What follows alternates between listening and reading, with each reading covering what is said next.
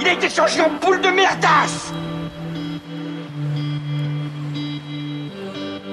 Elle glow Elle glow Il faut qu'on pète Alors moi, il m'épate, il m'épate, il m'épate, il m'épate Et on lui pèlera le son comme au bailli du Limousin. On a pendu un beau matin. On a pendu avec ce tripe. Flattez-moi. Eh ben la denrée, on est en France Allez, cul sec Bonjour, bienvenue sur Histoire d'en dire plus. Aujourd'hui, on parle d'un frère- un film des frères Cohen que j'ai pas encore abordé encore en podcast. On va commencer avec The Big Lebowski. C'est parti, mon kiki. Alors, The Big Lebowski ou Erreur sur la personne puis Le Grand Lebowski au Québec est un film américano-britannique sorti en 98 réalisé par Joel Cohen et écrit en collaboration avec son frère Ethan. Dans cette comédie pastichant le film noir, Jeff Bridges incarne le personnage de Jeffrey Lebowski, un fainéant sans emploi et grand amateur de bowling qui préfère se faire appeler The Dude, le duc en version française. À la suite d'une confusion d'identité, le Dude est agressé à son domicile car il est pris pour un millionnaire également appelé Jeffrey Lebowski, dont il finit par faire la connaissance. Lorsque la jeune épouse du milliardaire est enlevée, celui-ci fait appel au Dude pour apporter la rançon demandée par ses ravisseurs. Mais les choses commencent à aller travers quand Walter Schobach, le meilleur ami de Dude, interprété par John Goodman, projette de garder la rançon pour eux. Julianne Moore, Steve Buscemi, David Elton, Philip Seymour Hoffman, Tara Reid et John Turturro complètent la distribution du film, dont l'histoire est narrée par un cow-boy interprété par Sam Elliott. L'intrigue du film s'inspire du celle du grand roman Le Grand Sommeil de 1939 de Raymond Chandler. The Big Lebowski reçut tout d'abord des critiques mitigées avec le temps. Celles-ci sont devenues plus positives et le film a acquis le statut de film culte grâce à ses personnages atypiques, ses séquences de rêves surréalistes et ses dialogues décapants et sa bande originale très éclectique. Il est inscrit en 2014 au National Film Registry. Présenté par un narrateur, Sam Elliott, comme un fainéant vivant dans le comté de Los Angeles, Jeffrey Lebowski, dit le Dude, passe son temps à jouer au bowling avec ses amis, Walter Schobach, John Goodman et Donnie, Steve Buscemi. Un soir, en rentrant chez lui, il est attendu par deux voyous qui le somment de rendre l'argent que sa femme doit à Jerry Strayhorn. Et l'un d'eux urine sur son tapis juste avant qu'ils ne se rendent compte qu'ils ont fait erreur sans la personne. L'ayant confondu avec un autre Jeffrey Lebowski, poussé par son ami Walter, le dude se rend chez son homonyme, un millionnaire paraplégique, David Addleston, afin d'obtenir un dédommagement pour son tapis souillé qui lui est refusé. Le dude quitte alors la résidence du millionnaire en volant un tapis et rencontre Bunny Lebowski, Tara Reid, sa jeune épouse nymphomane. Quelques jours après, le dude est contacté par Brandt, Philip Seymour Hoffman, l'assistant du Big Lebowski, et apprend que Bunny a été enlevé. Il se voit chargé de servir d'intermédiaire pour livrer la rançon d'un million de dollars demandée par ses ravisseurs, car il pourra confirmer si ceux-ci sont les mêmes que les voyous qui l'ont agressé. Un peu plus tard, deux autres hommes, accompagnés d'une femme, entrent chez le dude, l'assomment et volent son nouveau tapis. Les ravisseurs appellent le soir même pour procéder à l'échange et le dude s'y rend en compagnie de Walter, qui lui propose de garder le million pour eux en donnant aux ravisseurs une mallette remplie de linge servant de leur. Mais leur plan ne se déroule pas du tout comme prévu, et les ravisseurs partent avec la fausse mallette sans que Walter puisse en attraper un pour lui faire avouer où Bunny se trouve détenu. Plus tard dans la nuit, la voiture du dude contenant toujours la vraie mallette est volée. Le lendemain, le dude reçoit un appel de Maud Lebowski, Julianne Moore, fille du millionnaire, qui lui révèle que c'est elle qui a envoyé des hommes de main reprendre son tapis, cadeau qu'elle avait fait à sa mère et qui demande à le rencontrer. Le dude se rend alors chez elle et tous deux tombent d'accord sur le fait qu'ils pensent que Bunny a elle-même organisé son enlèvement. Maud le charge alors de récupérer le million que son père semble avoir détourné. Mais à son retour, le dude est attendu par son homonyme qui lui tend une enveloppe envoyée par les ravisseurs contenant un heurtail présumé être celui de Bunny et lui donne une dernière chance de conclure l'échange entre eux. Plus tard, la police prévient le duc que sa voiture a été retrouvée, mais au même moment, trois nihilistes allemands qui reconnaissent être les ravisseurs s'introduisent chez lui et le menacent de mutilation si le million ne leur aurait pas versé très vite. Le duc retourne chez Maud pour l'informer des événements et celle-ci identifie les nihilistes. Ils sont des amis de Bunny. Le dude retrouve ensuite sa voiture, mais la mallette n'y est plus. En fouillant, il découvre un devoir de classe d'un adolescent. Accompagné par Walter et Denis, il rend visite au jeune homme, qui reste sans réaction devant leurs questions, malgré les tentatives d'intimidation de Walter. Le dude est ensuite invité à Malibu chez le producteur de films pornographiques Jackie Treehorn, Ben Gazzara, qui l'interroge sur ce qu'il sait de l'enlèvement de Bunny et lui offre une commission substantielle s'il aide à récupérer le million, avant de le droguer de le relâcher en le dénonçant aux autorités. Expulsé de, de Malibu par la police, le dude est accueilli en rentrant chez lui par Maud, qui le séduit et fait l'amour avec lui. Maud lui révèle ensuite qu'elle cherche à avoir un enfant dont le père ne tiendra pas à s'occuper et que son père, le Big Lebowski, ne possède en réalité aucune fortune. Car Maud a hérité de tout l'argent de sa mère et laisse simplement son père s'occuper de certaines œuvres en lui versant une rente. Le duc comprend alors que tous, alors que lorsque son homonyme a découvert la disparition de Benny, il a saisi cette occasion pour réaliser un super détournement en fond elle lui a donné une mallette vide, voyant dans, dans le dude quelqu'un qui pourrait facilement duper. Le dude et Walter partent sans demander des comptes. Partent demander des comptes au Bill Glebowski. Ils découvrent que Benny, qui était simplement parti en voyage en première personne, vient de rentrer. Après une explication houleuse avec le Big Lebowski, qui reconnaît avoir manipulé le dude, il considère que l'affaire est close.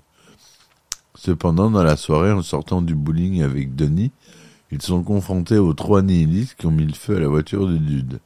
Il s'avère que ces derniers, après la disparition de leur ami Bunny, avaient fait, croire à son enlèvement dans l'unique but de demander une rançon à son mari. Demandant au Dude où est l'argent, lui et Walter leur révèlent que toute l'affaire n'était qu'une supercherie. Les nihilistes demandent alors de leur donner tout l'argent qu'ils ont sur eux, Walter refuse et met à lui seul les trois nihilistes hors de combat. Et pendant ce temps-là, Donnie fait une attaque cardiaque et meurt. Après avoir dispersé les cendres de Denis sur une falaise au bord de l'océan, le dude et Walter partent jouer bowling et le narrateur conclut l'histoire, laissant à penser que Maud est enceinte d'un petit Lebowski.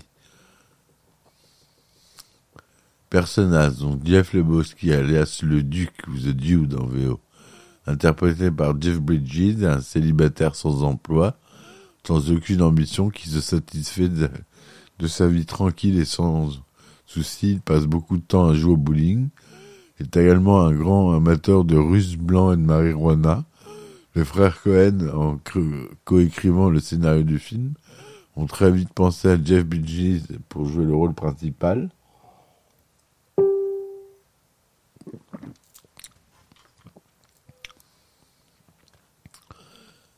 Le personnage est inspiré en partie de Jeff Dote, un activiste politique et producteur de films indépendants américain qui a notamment été membre du Seattle Liberation Front durant la guerre du Vietnam, et en partie par Peter Exline, un ami des frères Cohen, qui en récupérant sa voiture qui lui avait été volée, avait trouvé à l'intérieur un devoir de classe d'un élève de 12 ans.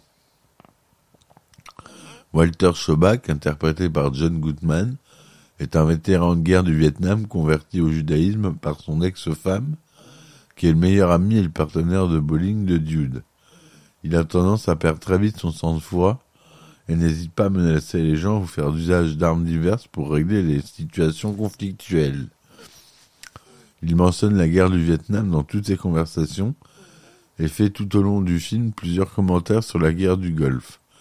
Les événements du film se déroulant en 1991, le réalisateur et scénariste John Milius a servi de source d'inspiration frère Cohen pour ce personnage.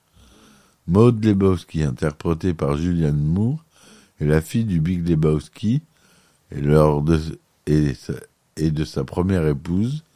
C'est une féministe et une artiste d'avant-garde qui décrit ses œuvres comme perturbantes pour les hommes en raison de leur côté vaginal. Elle ne s'entend pas avec son père et a présenté Benny Lebowski à Uli Kunkel. Theodore Donald Donny Kerabetsos, interprété par le fameux Steve Buscemi, est un, ami et un partenaire de bowling de Dude. De nature aimable et naïve, il excelle le bowling et interrompt fréquemment les conversations entre Dude et Walter, se faisant immanquablement rabrouer par ce dernier. Ce dernier, le fait que Walter dit sans arrêt à Denis de la fermer, Shut up, fuck up, Danny, en version originale, est un clin d'œil à Fargo, précédent film des frères Cohen, dans lequel le personnage interprété par Steve Buscemi parlait sans cesse. The Big Lebowski, interprété par Dave Huddleston, est un millionnaire paraplégique. Il a perdu l'usage de ses jambes durant la seconde, guerre de Corée, qui est le père de Maud Lebowski et le mari de Bunny Lebowski, sa seconde épouse. De son vrai, nom Jeffrey Lebowski, il est l'homonyme du protagoniste, ce qui crée un malentendu à l'origine de l'intrigue du film. Il est très fier de sa réussite et méprise ouvertement le dude, mais il s'avère finalement que c'est sa première épouse qui était, qui était très fortunée et que Maud a hérité de l'essentiel du patrimoine, ne fait que lui permettre de s'occuper d'œuvres philanthropiques pour son compte. Brandt, interprété par Philip Seymour Hoffman, est le fidèle assistant du Big Lebowski qui joue souvent un jeu d'intermédiaire entre lui et le dude. On a un autre personnage que j'adore, qui est interprété par John Turturro, qui est Jesus Quintana, l'adversaire de l'équipe de bowling du Dude pour les demi-finales du championnat, latino-américain qui parle souvent de lui à la troisième personne, a passé six mois à la prison de Chino en Californie pour exhibitionnisme devant un enfant de huit ans.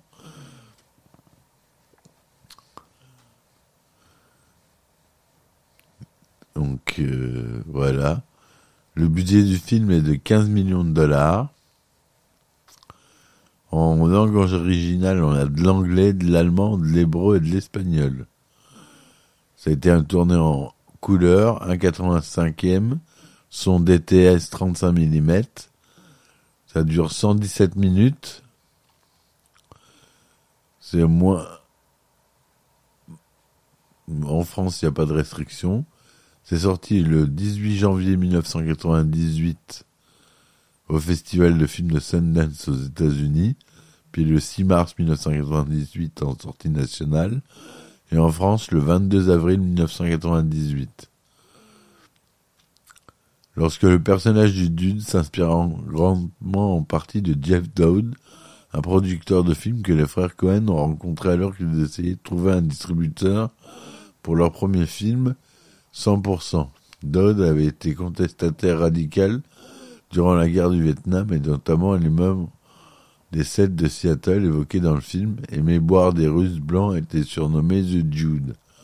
Il, inspire, il s'inspire également de Peter Exline, un ami des frères Cohen, vétéran de la guerre du Vietnam, qui vivait dans un appartement miteux et était très fier d'un tapis qui harmonisait très bien la pièce. X-Line avait été présenté aux frères Cohen par Barry Sonnenfeld, qu'il avait connu à l'université de New York. Toujours durant la période où il cherchait un financement pour 100%, après avoir sympathisé avec eux, X-Line racontera aux frères Cohen de nombreuses anecdotes sur sa propre vie, et notamment une où, avec l'aide de son ami Lewis Abertani, un camarade de guerre du Vietnam devenu détective privé, et qui a été l'une des inspirations pour le personnage de Walter Schobach, ils avaient retrouvé la trace et confronté un lycéen qui avait volé sa voiture.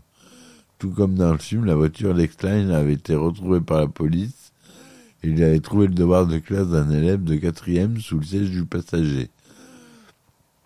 Exline appartenait également à une ligue amateur de softball, mais les frères Cohen ont préféré que le dude joue au bowling car d'après une interview d'Ethan Cohen, c'est un sport très social où vous pouvez vous asseoir, boire et fumer, tout en étant engagé dans des conversations ineptes.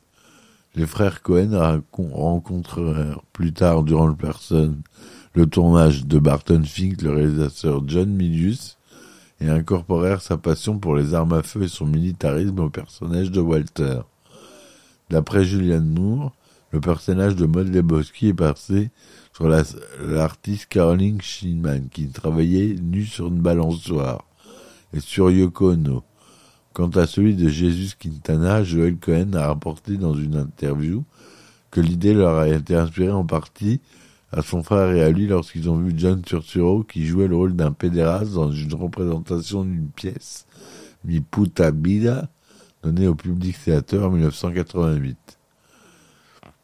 La structure générale du film est pour sa part très influencée par les romans noirs de Raymond Chandler, et particulièrement par Le Grand Soleil. Ethan Cohen a déclaré à ce sujet Nous voulions quelque chose qui produirait un sentiment narratif, une sorte d'histoire à la Raymond Chandler moderne, et c'est pourquoi nous l'avons situé à Los Angeles. Nous voulions avoir un flux narratif, une histoire qui se déplacerait d'affaires à, travers différents endroits de la ville et différentes classes sociales, comme un roman de Chandler. Joel Cohen a également fait remarquer que l'utilisation d'un narrateur en voix off provient aussi de Chandler. Il joue un peu le rôle du spectateur dans les adaptations des romans de Chandler. C'est le personnage principal qui parle en voix off et nous nous sommes inspirés, mais nous n'avons pas voulu reproduire cela à l'identique. C'est comme si quelqu'un commentait l'histoire d'un point de vue omniscient et en même temps avec le côté truculent d'un Mark Twain. Pour Joël Cohen, la place accordée au bowling dans le film devait être importante afin de refléter la, période de la fin des années 50 et au début des années 60. Cela donne au film un côté rétro et légèrement anachronique qui nous renvoie à une époque pas si lointaine, mais qui est dès au bel et bien révolue. Le scénario. Le Big Lebowski a été écrit à peu près à la même période que Barton Fink. Quand les frères Cohen ont décidé de le réaliser, John Goodman et Jeff Bridges étaient respectivement pris par les tournages de la série Roseanne, et de Wild Beat de Walter Hill. Ils ont donc décidé de réaliser Fargo dans l'intervalle. Selon Ethan Cohen, le film a été conçu pour tourner autour de la relation entre le dude et Walter, tout comme Martin Fink tourne autour des scènes entre Fink et Charlie Meadows. L'intrigue de cette comédie qui parodie le film noir se révèle d'ailleurs sans importance. Le scénario s'attachant plutôt à présenter une galerie de personnages savoureux et les relations qu'ils entretiennent entre eux les frères Cohen ont placé le décor du film à Los Angeles, car c'est là que vivaient les personnes qui leur avaient inspiré ce scénario. Quand Peter Eckstein leur a raconté leur anecdote au sujet de la voiture volée, ils ont trouvé que c'était tout à fait le type d'incident à la Raymond Chandler ont décidé d'intégrer ces éléments du roman dans, ce scénario. Joel Cohen a cité le film Le Privé de Robert Altman adaptation du roman de Chandler à une époque contemporaine, comme ayant été une grande influence sur The Big Lebowski. Quand ils ont commencé à se mettre au scénario du film, les frères Cohen ont d'abord écrit une quarantaine de plages avant de laisser à côté pendant un moment et de le finir plus tard. Il s'agit d'un procédé d'écriture habituel pour eux, car d'après leurs propres mots, ils rencontrent souvent un problème d'écriture à un moment donné et passent donc à un autre projet avant de revenir à leur manuscrit précédent. C'est de cette manière qu'ils accumulent des idées pour leur film à venir. Ainsi, ils sont revenus beaucoup plus tard dans leur processus d'écriture sur certaines scènes, allégeant par exemple une scène d'exposition qu'ils trouvaient trop pesante, en y ajoutant le, personnage du parasite des canons de Knox Harrington. Dans le manuscrit original, la voiture du dude était une Chrysler Le Baron, mais ce véhicule n'était pas assez grand pour la carrière de John Goodman, et les frères Cohen l'ont donc remplacé par une Ford Torino.